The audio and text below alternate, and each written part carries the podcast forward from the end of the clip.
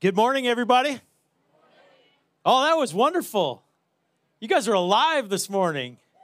Wow. How about the guy beside you? Is he still awake? Yeah, good. Those of you sat on this side, you got the sun on your back. You guys got the sunglasses. Could you lend sunglasses to this side? No, okay. You know, I've been a part of some amazing gatherings, some great gatherings and experiences. I remember 1984 Billy Graham came to Vancouver. BC Place, 40, 50,000 people. Come on, how many of you were there? Yeah, there you go. So you just saw all the old people in the place right there. 1984. It's a long time ago. And I, I remember, I was just probably a wee young lass then, but uh, I remember just how amazing it was to, to be together with that many people. And then when Billy Graham who honestly, I was in Bible school at the time, so I'm always evaluating preaching, and I honestly thought his sermon lacked. I mean, wasn't sure it had much to it. And then all of a sudden, thousands of people started streaming down to the altar, and I thought, that wasn't even a great sermon. I've given better sermons than that. And that was my first lesson into what really counts. It wasn't the floweriness of the speech, it was the prayer, it was the anointing on that individual. And it was just awe inspiring to see thousands of people streaming to the front to, to invite Jesus, to respond to his tug on their heart. That was an amazing experience. I remember uh, in about 2005, I had the chance to go to Ethiopia and visit with some of our global partners there and do some work. And we went down to this outback rural area, hours and hours and hours from the city, and we were going to do a water baptism. And they were going to get together all the people who had come to faith in Christ in that region. Uh, so it'd be like a, a, region like maybe Metro Vancouver or something like that. Uh, a region. And they were going to bring together all these people who are new believers who had done the discipleship class. And I thought, well, get there. And there's this simple structure. It's pretty big, though, but a simple structure. And in it were 4,000 people. This was in the evening. 4,000 people, and they'd already started a service. And I said to my friend, So is this the local church or these people? And he goes, No, no, no. No one's allowed to come unless you're getting baptized. We can't we, we don't have room for the others. I said, These, all these crowds and mass of people are getting baptized. He goes, Yes. Wow. So honestly, it was one of the most awe-inspiring gatherings I've been in. I didn't understand a word they were saying, but they were singing and praising the Lord. They were praying. And I went to bed that night and I could hear them. They never moved, they never left and they were still all night long, all night long. I got up in the morning, I came back out, and we went in to do the service before the baptism, and they were still there and still going. It was awe inspiring to gather together with God's people. 3,755 got baptized that day in one hour. It was unbelievable. It was, uh, it, it was a sight to behold. I remember uh, a few years back, I had the chance to go to Italy and do some ministry there, and with some of our other global partners we have. And we're in this little church in Milan. And uh, I know suffering for Jesus to have to go to Milan to, to ministry. I know, uh, but it, you know, I, I said, okay, Lord, if, if you want me to go, I'll go. And so we went to Milan, and uh, we're in this church, and there's this guy who was a, a famous rock and roll singer electric guitar. He looked like ZZ Top, you know. He was uh, he was up front there. He had come to faith in Christ. He was the worship leader at this church. And there, there the pastor was this, this former nun who had felt a call of God to go to Italy from Brazil and start a church. And she was a little spitfire, this girl, and she was leading this group, and they were mostly young people, young adults, young families, and they were on fire for God as they, they sought desperately to want to change the face of their country. What an inspiring event to gather together. Do you know, also, also remember times when uh, I got together with just a few people, little church gatherings, little settings. I remember one time in, in college, just seven of us standing around the piano standing around a piano with one of our friends playing the piano, and we worship the Lord till the wee hours of the night. It's a beautiful thing when God's people get together. I just that's that's the biggest heart of what I wanted to share with you. Is it's so beautiful. Um, we've heard the scriptures read already, and as as you reflect on these different scriptures, I just want to remind you a couple of things that would encourage you to why it's so beautiful. One is that the church is beautiful because it's God's masterpiece unfolding. Uh, Myers, in a, in a book he wrote called The Organic Church, makes this point where he contrasts the church uh, as an artistic painting rather than a production that is uh, being mass produced. I think again of that trip to uh, one of the countries I went to, and I, I think about how I was looking at what the kids were doing in the school, and they were drawing sunflowers. But every single sunflower they drew was identical to the other one. And I said, Well, all these kids are like grade four or five, and they were drawing the exact same sunflower.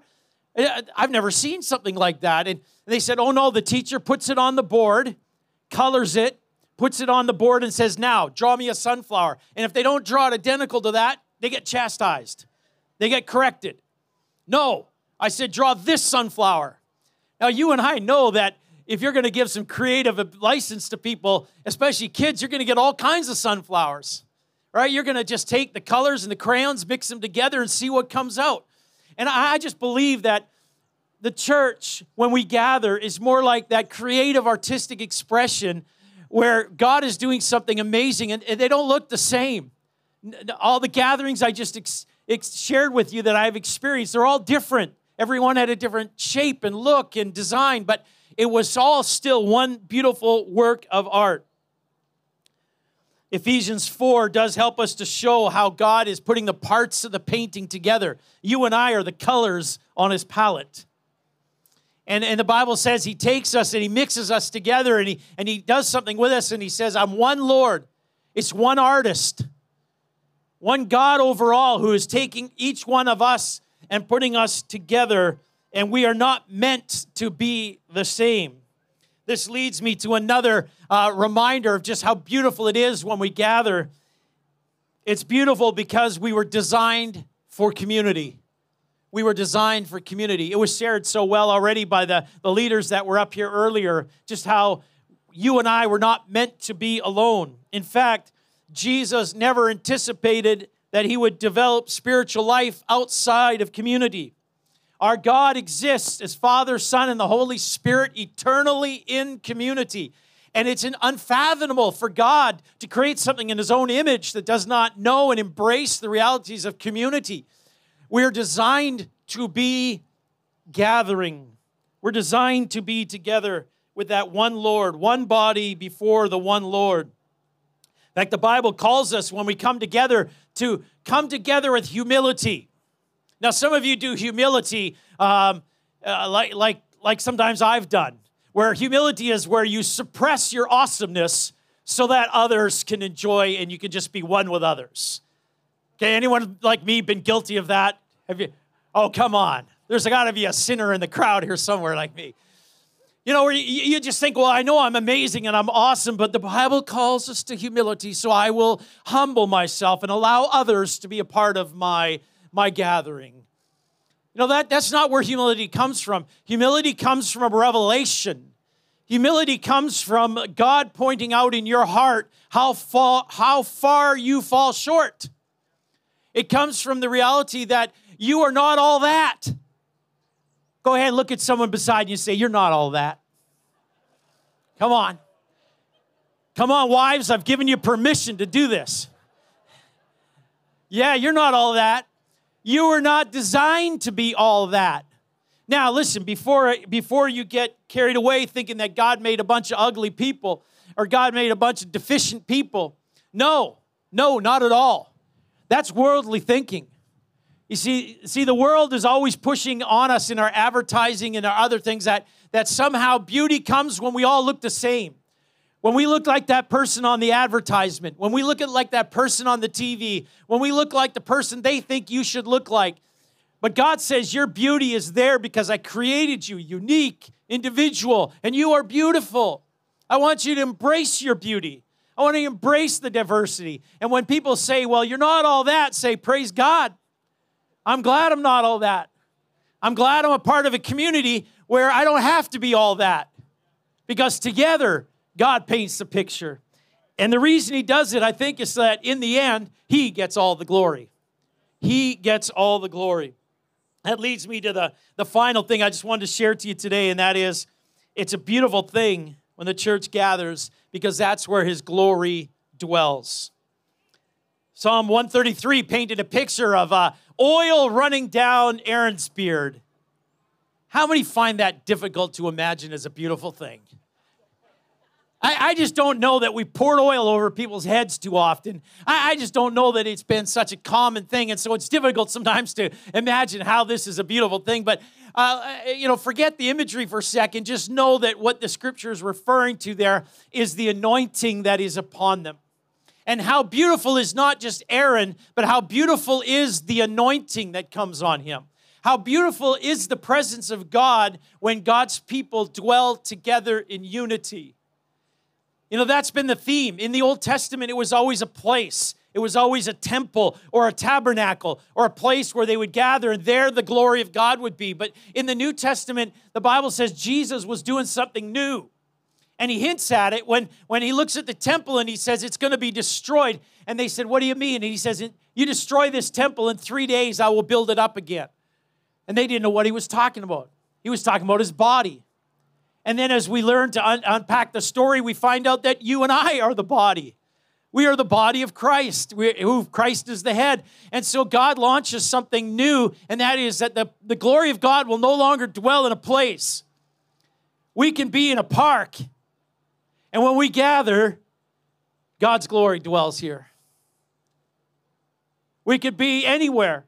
We gather in buildings, but they're just buildings. It's not the building that makes the anointing.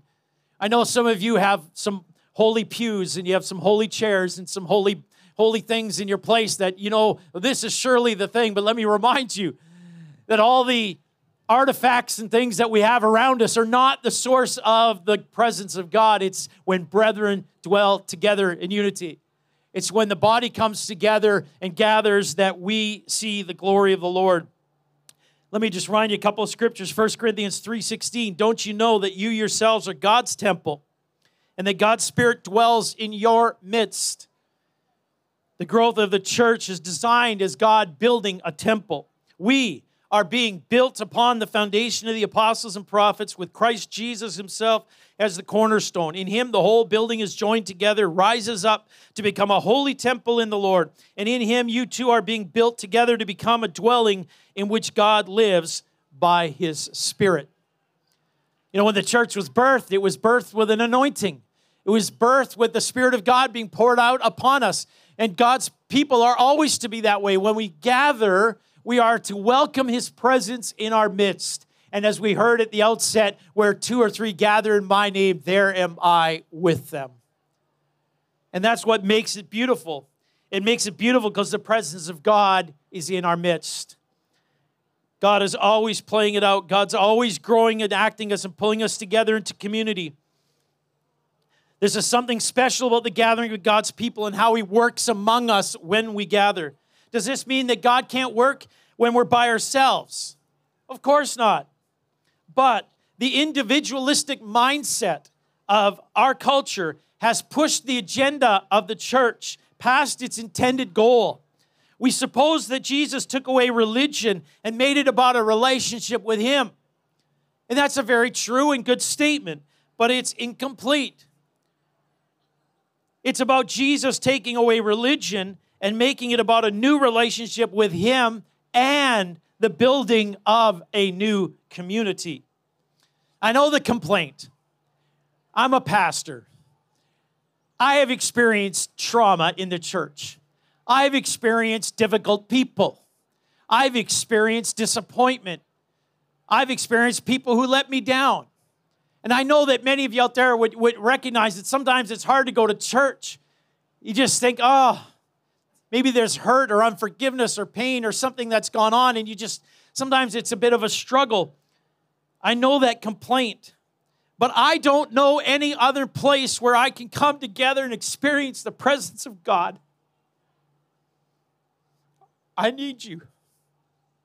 We need each other. We can't afford to just try to go it on our own because we'll just drift off, and it's a dangerous place to be. We need each other because it's when we gather that's where the experience the presence of God is in our midst. Why do you think we hear in the scripture all the words of encouragement strong exhortation. Make every effort to keep the unity. Jesus said, Forgive 70 times seven. Jesus, the Bible says, Do not forsake the assembling of yourselves together. The Bible tells us, Obey those who are in leadership over you. I point that out because sometimes that's our struggle is I don't know if I like my pastor, I don't know if I like my leader. You know, the Bible tells us there's a lot of encouragement. What? It's going to take some effort, but that's where you want to be. That's where you want to go. Don't give up on meeting together. Why? Because it's a beautiful thing as I wrap this up and the team comes back, I just want to chat, leave you with two questions. Two questions. The first is one that uh, if you're in the sound of my voice and you've been listening here today, maybe there's something inside your soul, your spirit, something deep in your heart. You don't even know how to describe it, but it's deep down inside. It's stirring you, and you feel like there's something there I'm supposed to do. That, that could very well be God reaching out to you. He's inviting you into relationship and inviting you into this beautiful new thing that he's doing. He wants to make you a part of the beautiful artwork that he's doing. And you need to respond. You need to say, Jesus, I sense that you're wanting me, and I will say yes. I will open up my heart and receive from you. And then the second uh, question I want to ask is Have you made every effort to keep the unity of this new community? It's okay sometimes for us to admit that we have shortcomings. It's okay sometimes to, to admit that maybe we fell, we fell short in some areas. But that's what's so beautiful about when we come together is we're a bunch of imperfect people that come together and you know what? We forgive each other. And God forgives you. And if you say in your heart that I think I've struggled to, to persevere into that new community, and, and, but today is a chance for you to say, God, you help me. I want to be a part of some group, some gathering, the church. That's my prayer. My prayer is that you, as you respond to these questions, that you will grow and you will help our community grow and you will help our community to be even more beautiful. And I don't know about you, but our world could use more beauty. Let's pray together. Heavenly Father, will you just shine the light of your beauty in our heart? It's, it's not what we're trying to manufacture, Lord. It, it's how we're just trying to be yielded and submissive to the work you're trying to do in building the church, in drawing a beautiful mosaic, an amazing artwork that is your church, that is meant to be the source of life and joy, proclamation of peace to this whole world. And so I pray that you'd have your way in our hearts. And as this team comes and sings this prayer over us today, I ask that God, you would just continue to settle your work in our hearts. Help us to be drawn closer to you, to be a part of this beautiful thing that you are doing. In Jesus' name we pray. Amen.